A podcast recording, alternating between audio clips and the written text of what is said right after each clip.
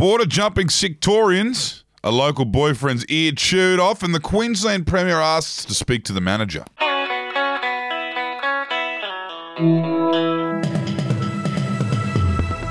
Hello, this is your Daily Betoota for Friday, the 11th of June. I'm Michael Hussey, and joining me in the Desert Rock FM booth once again is Clancy Overell. How are you? You well? Good, mate. Just dealing with the trauma of uh, Wednesday night's football match still with me.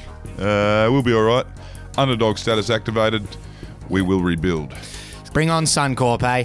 We're going to start off with some news from our state of Queensland, and the media here in Queensland have refused to name and shame that Victorian woman because she probably looks like Meryl Streep. Yeah, the news organisations from our beloved Sunshine State, everyone except ours, of course, have declined the opportunity this morning to publicly crucify that fucking Melbourne person that so selfishly thought the lockdown rules didn't apply to them, simply because they looked like they could be a lawyer at an inner city Melbourne office. Unlike those two black girls they splashed all over the news last year, the Courier Mail told us that the entitled Melbourneians look far too white to be at the centre of a public hate campaign where they are labelled enemies of the state on the front page of the state's most widely circulated newspaper.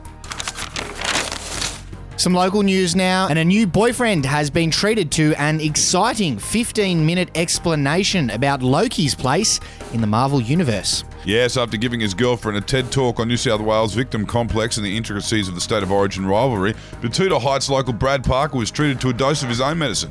His girlfriend of six months and a quiet Marvel sicko who sat through Origin on Wednesday told her boyfriend shortly after the match that they would be loading up a new series on her Disney Plus before giving him an excited crash course on how Loki, Thor, and the lay of the superhero land.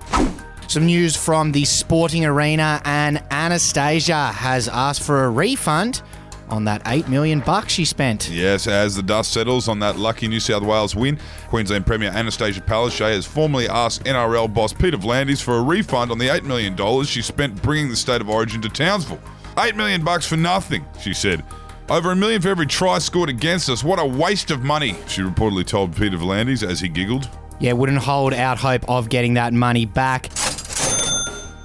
Our quote of the day today comes from Texas Republican Congressman Louis Gohmert, who asked an Associate Deputy Chief of the National Forest Service if this could be done to stop climate change. And so, is there anything that the National Forest Service or BLM can do to uh, change the course of the moon's orbit or the Earth's orbit around the sun? Obviously, that would have profound effects on our climate. Changing the moon's orbit to prevent climate change. Big ideas from Louis. Probably a bit more realistic than reining in any of our mining billionaires, that's for sure. Chuck a rope around it and just shift it a bit to the left. A huge idea. Imagine if we could pull it off. Anyway, that's all we've got for you. We'll be back with the weekly a little bit later on. But until then, have a good day. Hooroo.